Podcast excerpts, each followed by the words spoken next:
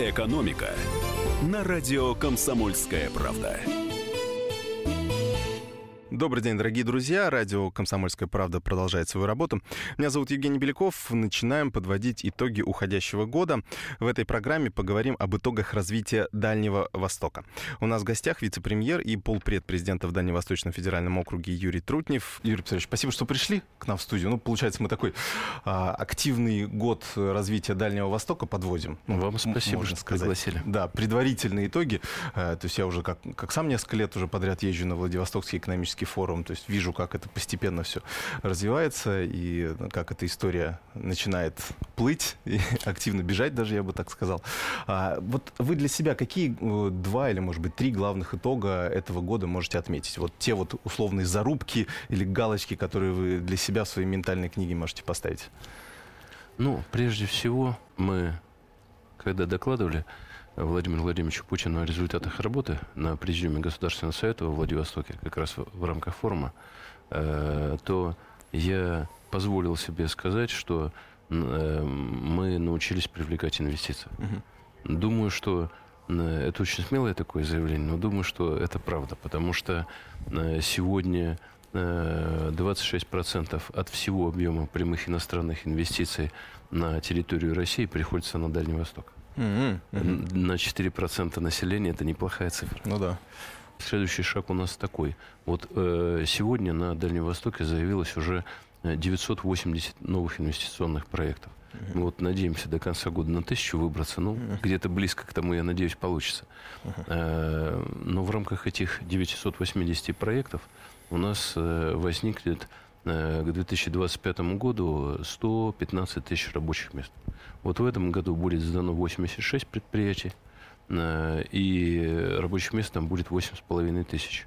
Это вроде не так много для территории Дальнего Востока, но тем не менее этим 8,5 тысячам людей тоже надо где-то жить, получать медицинское обслуживание, учить детей, в садики их отправлять и так далее. И этим всем тоже придется заниматься. Вот это наша следующая задача. А так, вы знаете, работа, скажу честно, э, жаловаться не приходится достаточно. Uh-huh. Мы приняли 22 закона, которые улучшают э, инвестиционную привлекательность Дальнего Востока. Э, около сотни актов правительства. Э, мы сейчас отлаживаем, ну, например, электронную визу, чтобы люди могли въезжать угу. без э, стояния в консульских учреждениях. С одним гектаром постоянно работаем. Разработали довольно сложный механизм по снижению тарифов. Он тоже уже работает с этого года.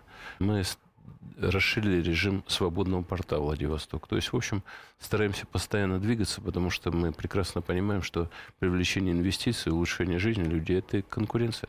Э, это не то, что ты вот что-то сделал и счастливый дальше живешь. Это надо постоянно двигаться. Ну, как бизнес получается, да? Абсолютно. Это, это конкурентное пространство. Потому что люди же, они же сами выбирают, куда вкладывать деньги. На Дальний Восток или, извините, рядом в Японию, в Корею, в Сингапур.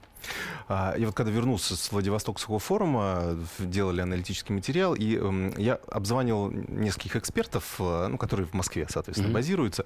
А, я приехал воодушевленный, э, рассказывал, что вот эм, было много заявлений, есть цифры, э, привлеченные инвестиции и так далее. На что мне очень часто такие критики развития Дальнего Востока говорили о том, что да, да ничего нет, это все, все слова, все только цифры на бумаге, а, собственно, реально в чистом поле ничего, по сути, и нет. Что вы можете таким критикам ответить? Ну, простая история. Вот эти 86 предприятий, они построены. На сегодняшний день их 73. 86 будет сданы до конца года. Туда можно выехать, их потрогать руками, с людьми поговорить. Они работают. Uh-huh. Поэтому, знаете, я вот только что с Владивостока приехал. Э, там губернатору досталась довольно сложная э, финансовая ситуация во Владивостоке, он с ней разбирается.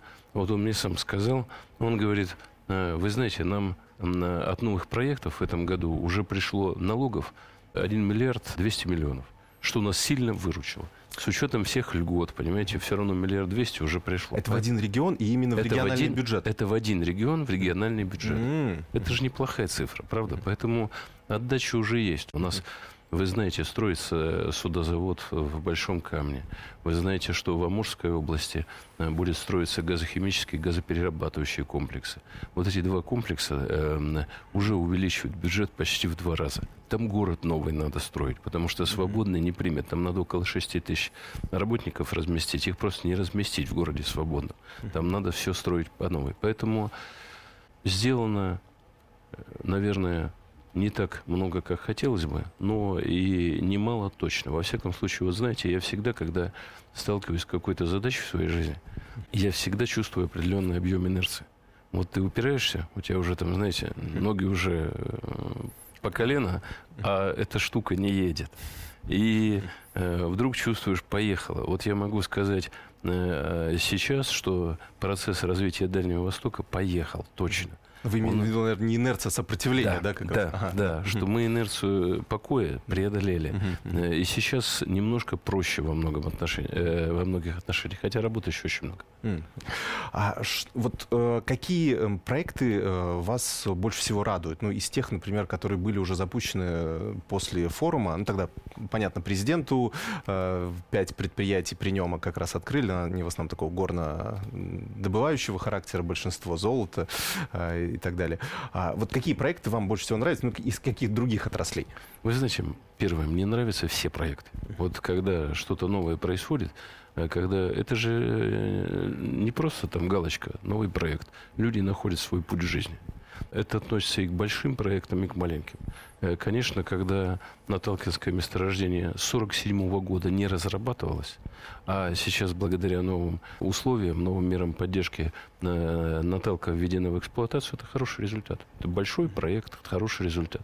В то же самое время, когда вот я на, на Днях Дальнего Востока э, встретился с парнем, который выехал со своим медом сюда, в Москву, там ярмарка такая большая, люди привезли свою продукцию. Вот он показывает мед, говорит, попробуйте, пожалуйста, это выращено на одном гектаре.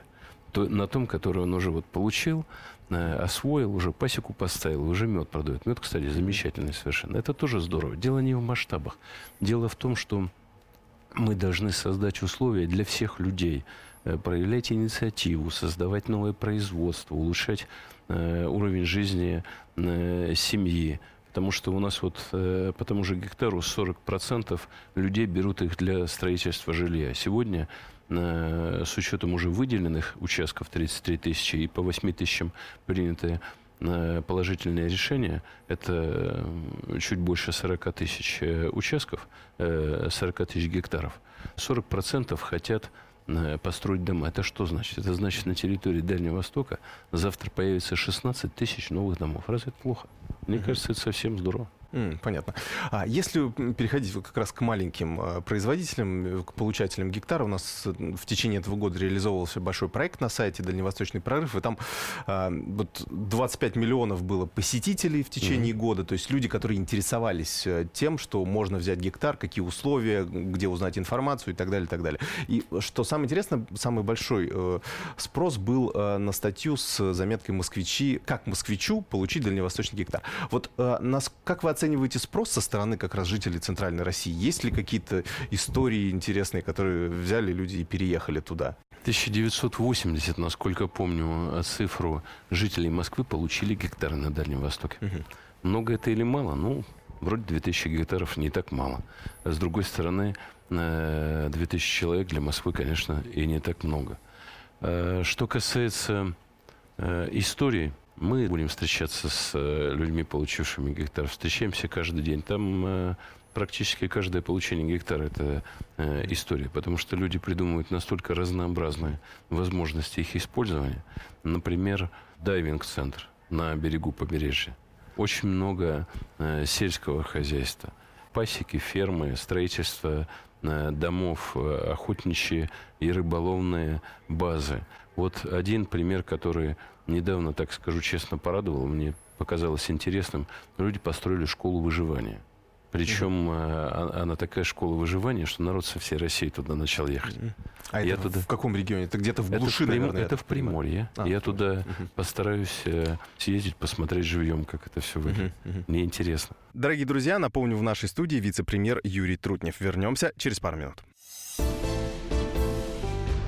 Экономика. Мигранты и коренные жители. Исконно русская и пришлая. Культурные конфликты и столкновения менталитетов. Пресловутый НАЦ-вопрос встает между нами все чаще и острее. Ставим его ребром на радио «Комсомольская правда». Программу «Национальный вопрос» слушайте каждую пятницу после 7 вечера по московскому времени. «Экономика» на радио «Комсомольская правда». Возвращаемся в эфир. Э, в студии «Комсомольской правды» все еще я, Евгений Беляков, а также вице-премьер и полпред президента в Дальневосточном федеральном округе Юрий Трутнев. Обсуждаем итоги развития Дальнего Востока в этом году.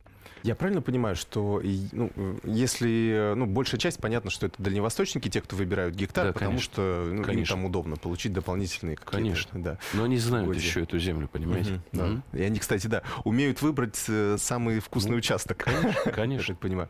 А, что касается жителей других регионов. А есть ли какая-то возможность, какие-то механизмы для того, чтобы, ну, условно осваивать этот участок удаленно? Или это действительно такая только история для тех, кто хочет туда переехать и, в общем, освоиться уже на новом месте? Ну, Бросить здесь все и... Ну, смотрите, хороший очень вопрос. Он, наверное, во многом отвечает на то, что мы только что обсуждали, почему не так много заявок из других регионов, потому что это действительно для многих кажется сменой э, места жительства. Мне не кажется, что это обязательно. Если, скажем, ты э, создаешь там э, какой-то туристический объект, рекреационный, это не значит, что ты там обязан жить. Его можно запустить и на других принципах. Это первое. Второе. Мы сейчас думаем над тем, как использовать один гектар для, э, скажем, коллективных форм труда. Потому что э, принципиально, ведь если собирается какое-то количество человек, э, получает по одному гектару и организует там ферму с дальнейшей продажей, скажем, той же сои на экспорт, а в чем проблема? Но, но надо помочь это сделать. Мы пока еще только начали этим заниматься. А, а вообще у нас сейчас по Дальнему Востоку уже 72 точки, где э, количество заявок локально, вот именно в этой точке, превышает 150. От 150 до 300. И мы сейчас смотрим вместе с регионами. Э, очевидно, на карте Дальнего Востока в ближайшее время появится новое поселение. И когда вот вы говорили об итогах года, вот мне очень хочется, чтобы это появилось, потому что мы очень долго в последнее время э, села закрываем, сокращаем их количество и так далее. Если мы начнем создавать э, новые населенные пункты, это и есть развитие страны. А, то есть это будут такие а, поселения маленьких латифундистов, условно. Ну, потому что у всех будет минимум по гектару. Не ну, так, ну, почему примерно. латифундистов? Не обязательно же Э, я еще раз говорю, у людей совершенно разное представление о том, как они будут использовать гектары. Слава богу. Вот мы же похоронили все эти наши деления на категории в рамках одного гектара. Это великое дело.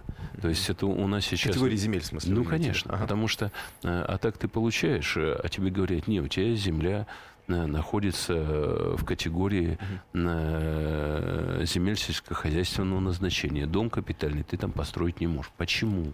Почему не можешь? Ну, э, государство... Коровник можно, ну, конечно. А, Но государству же выгодно, чтобы угу. человек построил дом, там, э, семья у него станет больше, он угу. э, какие-то строительные материалы купит. Э, это же все хорошо, правда? Угу. Это точно не хуже, чем поле картошкой засадить. Угу. Но вот все, везде Везде же нужен перевод, а у нас не нужен. А вы когда пробивали этот вопрос, э, чтобы разрешили да, на Дальнем Востоке все это сделать, а что отвечали вот те люди, которые отвечают у нас вот за распределение этой земель? Они же, наверное, явно были против.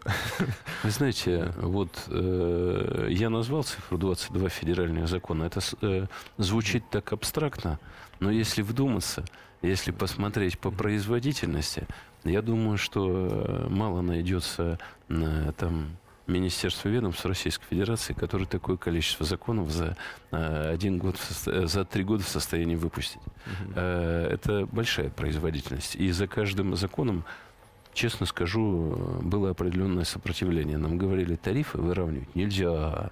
Землю распределить, да вы что, с ума сошли? И э, народ пускать по электронной визе. Как вам еще это в голову взбрело, да? Эм, это сопротивление мы преодолеваем только по одной причине.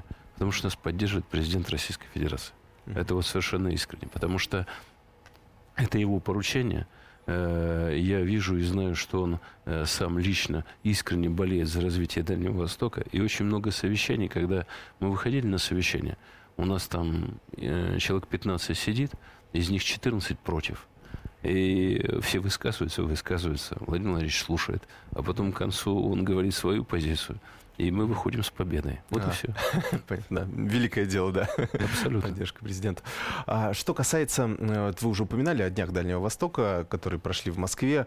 А, ш, вот э, как считаете, что это, ну, условно, да, за... Э, что означает это мероприятие? И вот вы с какими впечатлениями там побывали? А, какая, какой была реакция москвичей, как реагировали э, те люди, которые приехали. Я так понимаю, что как раз и продавцы были именно с Дальнего Востока. Слушайте, ну мы же, я вам честно признался, что мы экспериментируем всю дорогу. У нас всю дорогу возникают какие-то новые формы. Вот э, Дни Дальнего Востока в Москве совсем новое. Мы не делали этого ни разу. И когда начинали, тоже были такие же обсуждения. Надо, не надо, зачем мы это делаем. Э, вот сейчас мы уже в середине пути, уже в процессе. И э, могу сказать, что точно надо. Почему? Начнем с ярмарки. Ну, интересно всем было. Э, москвичам было интересно то, что это точно наши, точно натуральные, дикие морские там звери, э, что это возможность познакомиться с бытом, с обычаями, там, Чукоткой, Камчатки, концерты послушать какие-то, каким, э, посмотреть, как каким-то ремеслом люди забы, занимаются. То есть, ну вот я видел, смотрел в глаза людей, всем было реально интересно. Приезжим тоже интересно, потому что многие из них никогда не, э, не были в Москве, может быть. А, и когда э, вот эту рыбу, икру, мед э, люди покупают, ну, людям же приятно. Людям приятно, что это кому-то надо, что это нравится, что это буквально расхватывает. Там у нас за первый день прошло 50 тысяч человек. Я вчера на э, этой ярмарке уху попробовал. Э, котел там такой большой, мне сказали, попробуйте, я попробовал. Но я могу сказать, что если я э, пару раз еще в жизни пробовал такую э, вкусную уху, то, может быть, максимум вот пару раз. Mm-hmm. Очень здорово. Поэтому, ну, это только, ну, скажем так, развлекательная часть. Есть и деловая. Дело в том, что я уже сказал, мы же запускаем новое предприятие, а народу на Дальнем Востоке не очень, чтобы много.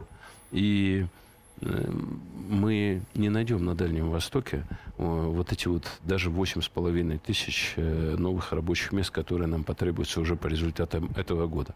А в Москве все-таки людей довольно много. И я не уверен, что каждый из них полностью вот определился со своим жизненным путем, что его все устраивает, поэтому мы проводим ярмарку вакансий. Люди смогут прямо на месте пройти э, собеседование, э, узнать, какие профессии им предлагают, какие условия жизни, какие условия оплаты, оплаты труда. Мы там же прямо сделаем э, возможность Э, в онлайне получить гектар. Э, у нас там довольно много таких вещей, которые действительно можно и нужно делать на московской площадке. Будете ли, ну, раз это так хорошо пошло, да, вы так разрекламировали ярмарку вкусно, что я сам пожалел, что не попал на нее, а будете ли повторять что-то подобное? Потому что, ну, условно, в Москве ярмарки проходят достаточно часто в разных э, округах и так далее. Планируете ли повторять это? Вы знаете, в Москве действительно часто проходят ярмарки, но вот мы, мы же с э, мэрией Москвы дружим, общаемся. Они нам говорят, что ярмарка у вас получилась замечательная. Нам очень понравилось. Если э, мы пройдем этот путь до конца, дни Дальнего Востока в Москве еще не э, закончились, но э, проанализируем потом. Но вот пока мое ощущение, что это надо повторять. Понимаете, мы ведь не затратили какие-то излишние дополнительные ресурсы. У нас каждая область, каждый край и до этого пытались проводить там дни Хабаровска, Якутии, в Москве. Силы совсем разные, потому что когда мы собрались вместе, это совершенно по-другому э, э, смотрится, совершенно другое внимание людей, средств массовой информации. То есть мы просто собравшись в кучу, получили там многократно более, больше эффект. А, что касается мы так вот от льгот и э, интересных э, мероприятий, которые проходят в Москве, э, вот если к развитию Дальнего Востока в целом, то есть э, как вы оцениваете, понятно, что у вас под шефством, получается, сколько? 9 регионов. А, можете ли какие-то выделить, какие-то, может быть, а, а, в аутсайдеры записать, ну, так вот, по-спортивному, или, может, там, не знаю, по-ученически? Вы знаете, я считаю, что мы вместе с губернаторами, это и есть та команда, которая отвечает перед Э, жителями Дальнего Востока, перед президентом Российской Федерации за то, что Дальний Восток развивается. Поэтому я э, ко всем членам этой команды отношусь, скажу честно, достаточно щепетильно. Я слежу за тем, как люди работают, что получается, стараюсь помочь. Э, у кого-то получается лучше, у кого-то похуже. Не всегда это вина только главы региона. Э, хотя все-таки, я считаю, глава региона э, отвечает практически за все, что там происходит. Напоминаю, в нашей студии вице-премьер Юрий Трутнев. О том, можно ли распространить дальневосточные экономические эксперименты на всю страну, поговорим в заключительной части нашего эфира буквально через несколько минут. Экономика. Главное аналитическое шоу страны. Михаил Владимирович Юрьев, Михаил Владимирович Леонтьев. И в команде Анатолия Кузичева замена. Вместо Анатолия играет Илья Савельев. Но все остальное будет прежним. Это главтема. Они знают, как надо. Мы несем свою миссию выработать и донести до народа и руководства мысль о том, как должно быть. Программа «Главтема» на радио «Комсомольская правда». Слушайте в прямом эфире каждый четверг с 20.00 по московскому времени. «Экономика» на радио «Комсомольская правда». Начинаем заключительную часть нашего эфира. Гость студии сегодня Юрий Трутнев, вице-премьер и полпред президента в Дальневосточном федеральном округе. Мы смотрим сейчас, э, ну, смотрим неправильное выражение, работаем вместе с э, новым губернатором Приморья Тарасенко. Угу. Скажу честно, последний приезд в Приморье произвел на меня хорошее впечатление, потому что человек буквально там за несколько недель Э, поднял такие э, темы и такие вопросы, которыми довольно давно там никто не занимался. Э, он неравнодушный человек, а для меня это очень важно. Важно, что человек хочет что-то в жизни сделать. Поэтому я думаю, что мы тоже найдем общий язык. У меня такая надежда есть. Со всеми остальными губернаторами тоже работаем. Не везде одинаковая ситуация. На Камчатке все контролирующие э, органы там уж очень стараются всех проверять. Mm-hmm. Стараются проверять так, что бизнес голову поднять не может. У меня с ними постоянно происходят беседы на эту тему, потому что ну, там э, построили аквапарк. Э, он никогда не окупится. Его человек, э, собственно, построил в подарок региону, потому что э, аквапарк, чтобы он окупился, надо было в Сочи строить, а не в, на Камчатке. И он это понимает прекрасно. Его проверили за первые три месяца шесть раз. Я собираю силовиков и говорю, а зачем? Они говорят, вы знаете, а нам-то вот заявление написали. Я говорю, ну здорово. А нашли что-то? Ну, там не очень. Я говорю, вы же работать не даете человеку. Ну, дайте вы ему работать начать, помогите для начала. Ну, что ж вы делаете-то такое? Э, в каждом регионе есть свои проблемы. Та, которую я назвал по административному э, давлению, одна из наиболее э, часто распространенных. Боюсь, что не только на Дальнем Востоке, боюсь, что и в России эта проблема значительна, но на Дальнем Востоке очень сильная. Иногда не хватает сконцентрированности, целеустремленности. Вот я сейчас очень стараюсь убедить губернатора э, Сахалина на том, что ему нужно сосредоточиться на самых важных для людей проблемах. Что э, не могут э, в центре Сахалина стоять разваленные здания с окнами, затянутыми полиэтиленовой пленкой. Mm. Я их раскритиковал, там, ну вот, извините, в хвост и в гриву удобное выражение для mm-hmm. радио или нет, но вот именно таким образом э, с полгода назад, потом приезжаю через несколько месяцев, они эти дома э, загородили забором. Красивым таким алюминиевым забором. Я говорю, вы же с ума сошли, что ли? Вы считаете, люди от этого... А там люди живут? Ну, конечно. А-а-а. Я говорю, вы считаете, люди от этого жить лучше стали, что вы их забором загородили? Или вы от меня их спрятали? Вот это что? Это зачем? Mm, сумма. Да, вот это, кстати, одна из историй, когда э, ну, ну, песня же высокий начальник правда? едет, ну, его водят по тем ну, маршрутам, ну, по которым ну, конечно. все стоит, красиво. Я смотрю, еду, еду стоит высокий э, алюминиевый забор коричневый. Думаю, ну красота. Вот еще только так э, меня не пытались обмануть. Э, поэтому, ну, деньги есть на э, острове. Надо снести ветхое жилье, надо создать лучшие условия для э, реализации инвестиционных проектов. Вот мне кажется, что есть чем заниматься практически в каждой территории. Э, самое главное, что общими усилиями у нас получается ровно то, о чем я сказал. У нас получается, что все-таки э, тысяча новых предприятий будет строиться на Дальнем Востоке. Уже строится. А, да, но стоит вам отвернуться, да, возникают какие-то проблемы на местах маленькие. Проблемы всегда возникают. Э, отворачиваться я не имею права. Мне эта работа поручена. И я 50% времени провожу на Дальнем Востоке. По инфраструктуре, то есть важный вопрос для Дальнего Востока, там, обеспеченность дорогами и так далее. А, ну, здесь за весь Дальний Восток, наверное, сложно говорить. Понятно, что из-за расстояния не уменьшим, э, не здесь, здесь очень сложно. А, что касается, вот обсуждали э, тему моста на Сахалин, э, как раз во время последнего Владивостокского экономического форума. Э, что это реальный проект, он действительно обсуждается, потому что там, ну, как я подсчитывал по примерным оценкам с привлечением экспертов, это какая-то гигантская сумма. Выходит это дороже Крымского моста раза в два, а то и в три. Напротив. Это по э, у нас пока нет а, проекта. Мост, мост Сахалина на Японию, я имел в виду, этот обсуждали. А вот, не, может не, быть, мост на Сахалин другой, да? Мост на Сахалин другой. Да. Там, э, конечно, не будет таких цифр. Э, у нас сейчас нет проекта, поэтому я не э, смогу назвать цифру, за это же отвечать надо. Но у нас есть э, задача подготовить предтео, и тогда мы уже будем представлять, как это все будет выглядеть.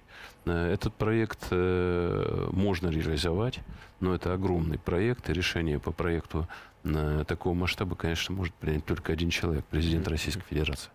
А э, вот от чего зависит это решение, условно? То есть нужно посчитать, как это повлияет на экономику региона, или как это... А вот, это все и называется предтео. Угу. Э, просто ТЭО — это уже когда есть проект, когда мы твердые цифры вкладываем. Предтео — это когда мы вкладываем все-таки цифры такие эскизные. Угу. Но э, это, поскольку проект большой, там есть определенные ступени. Угу. Вот начинаем мы с, с предтео, результаты будем докладывать главе государства. А, когда примерно? Есть какие-то сроки? Я думаю, что месяца в три мы уложимся. Мы уже говорили по поводу земли, э, что люди рады. Я сам общался с некоторыми так называемыми гектаристами, э, как их так уже называют местные власти, а, и они себя тоже называют так. А, они э, им очень нравится, что вот земля выдается без каких-либо... Понятно, что нужно какие-то приложить усилия, провести межевание, ну и так далее. Но, тем не менее, землю выдают.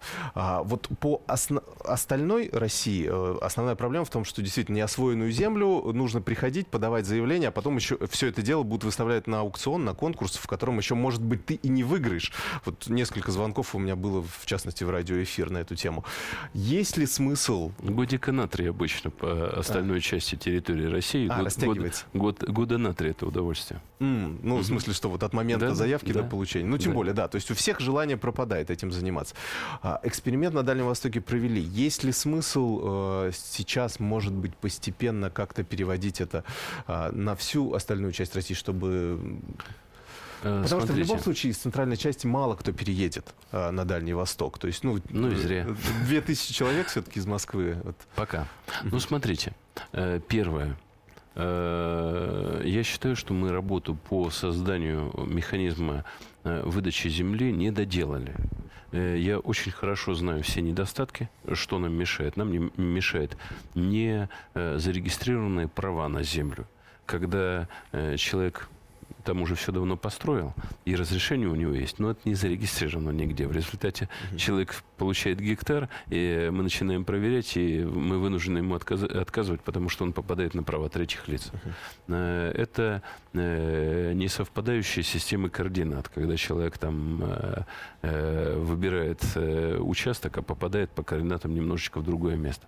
Мы это все исправляем. У нас сейчас законодательно уполномоченные органы обязаны вместе с человеком помочь ему получить землю именно там, где он хочет.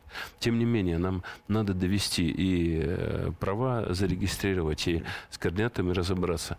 Э, эта вся работа ведется. С, э, по регистрации прав мы должны закончить работу вот буквально к Новому году этому. По поводу всех координатных сеток, уточнения карт, тоже выделены средства.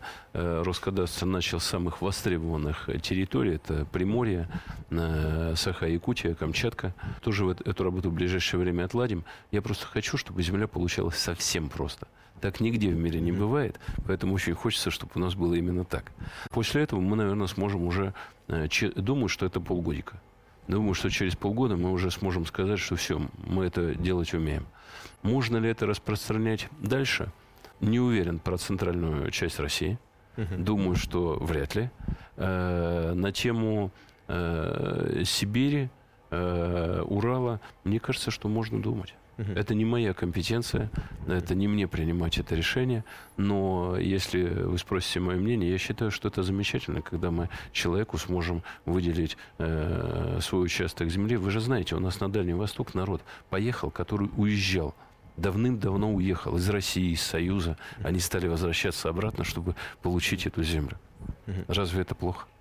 Ну да, то есть мне как раз вот этот ответ, э, я его ждал, потому что действительно, если мы а, распространяем какие-то налоговые льготы на всю страну, наверное, это действительно неправильно. Глобальных инвесторов нужно привлекать в такой приоритетный регион. А если вот, что касается земли для большого количества людей, это так важный эффект. Ну, будем двигаться с востока на запад, получается. Ну, ну будем двигаться, это такое смелое заявление. Я пока сказал только свое мнение. Ну, я да, считаю, что да, это конечно. можно угу. делать. Э, до конца э, нам отработать, потом взять нашу матрицу, взять наш опыт угу. и понемножечко, понемножечку двигаться.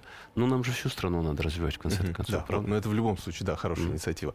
А, последний вопрос. А, если бы вы не были чиновником, а, и, а, ну, так как у вас есть бизнес-опыт в прошлом, угу. а, если бы у вас было времени достаточно, вы бы вот взяли гектар, может быть, несколько, а, что бы вы на нем построили? А вы знаете, мне интересно все, что связано с природой. Я думал, кстати, над получением гектара. Э, руки так чесались немножко. Но э, не стал этого делать. Почему? Э, ну, у нас э, психология, общественное сознание так устроены, что где бы я там не взял гектар, скажет, вот себе выбрал самое лучшее. Вот никому не дал, а себе выбрал именно здесь. Ну, как-то совсем не хочется э, в такой истории участвовать. Поэтому я все-таки пока такого решения не принял, хотя не считаю это для себя закрытым.